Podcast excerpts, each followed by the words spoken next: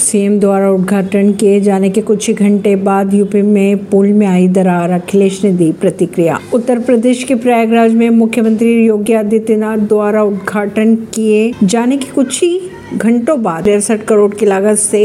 तमसा नदी पर बने पुल में दरार देखी गई है जिलाधिकारियों के अनुसार पुल की मरम्मत कराने के निर्देश दे दिए गए हैं सपा प्रमुख अखिलेश यादव ने कहा